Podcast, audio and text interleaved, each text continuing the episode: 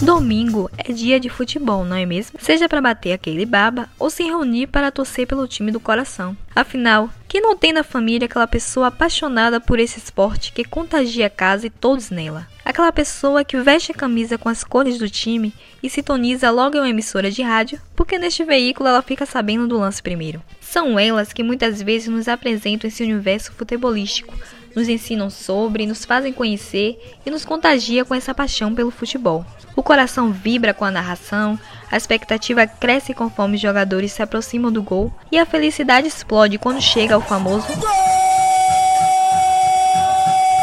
Aí, Cachoeira toda se emociona. Cachoeira! Pra cima deles, Cachoeira, venha comigo!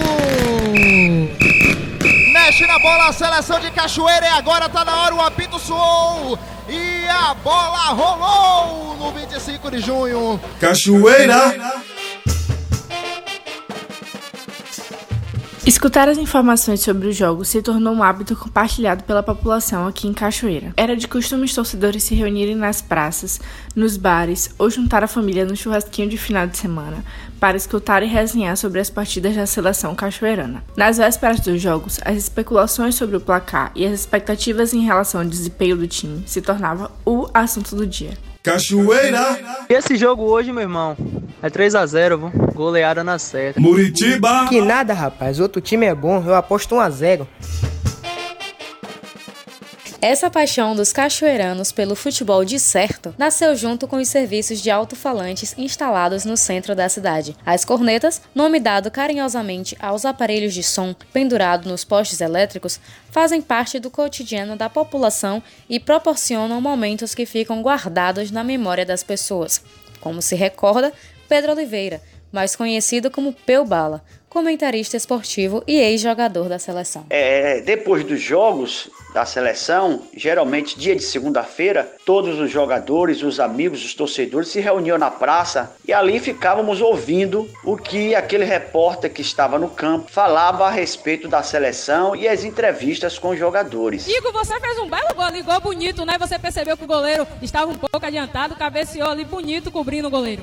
É sim, acho que gol é bonito. É, quando se trata de um campeonato forte, duríssimo de mata-mata. Qualquer, de qualquer jeito, o gol vale. O que importa é a vitória, os três pontos. É, obrigado, Felipe. Esse aí foi o jogador é, Igor Tanquinho, ele que é jogador da seleção de Cachoeira. Ele foi autor do segundo gol e um bonito gol, Felipe. A paixão pela rádio e esporte era tão grande que Peubala, além de defender as cores da cidade, vestindo a camisa como jogador, também tinha o seu próprio programa esportivo, onde falava sobre a seleção inclusive sobre ele mesmo na terceira pessoa, gerando momentos cômicos e únicos entre os torcedores e o jogador, que acabou sendo apelidado de Peu é Dúvida. Neste período, teve início uma nova era que marcou a cultura de escuta e o próprio interesse dos cachoeiranos pelo futebol. Como não lembrar da rádio DPR1 Vozes da Primavera do saudoso Elias Paco Paco, a pioneira nas transmissões dos jogos aqui em Cachoeira, que se eternizou nas lembranças de um tempo passado dos desportistas e dos amantes de rádio. A rádio de seu Elias Paco Paco, que foi um, uma figura ser importantíssima, que é a rádio Primavera, ela retransmitia os jogos nos alto-falantes. Na nossa rua, Pacheco de Miranda Filho, num poste, de repente a gente sentava quando o Cachoeira jogava fora e, e a partida era transmitida sentávamos embaixo do poste para estar tá acompanhando a narração. Igão domina pelo setor esquerdo, tentou meter a frente, a bola passou pelos pés do Mamá. Mamá tocou pro Igão. Olha a tabela de Cachoeira. Que jogada do Igão! Chegou pela esquerda, linha de fundo, cruzamento, olha o gol! No travessão!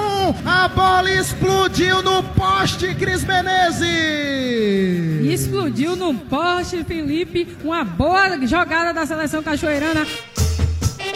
A radiodifusão foi e ainda é uma importante ferramenta no processo de construção do imaginário futebolístico cachoeirano. Muitos não podiam estar presentes nas arquibancadas do estádio 25 de junho e, apesar disso, não perdiam os melhores lances. Os principais momentos eram relatados pelos comentaristas e narradores esportivos, que buscavam transmitir a emoção e descrever da melhor forma o que aconteceu no campo para os ouvintes.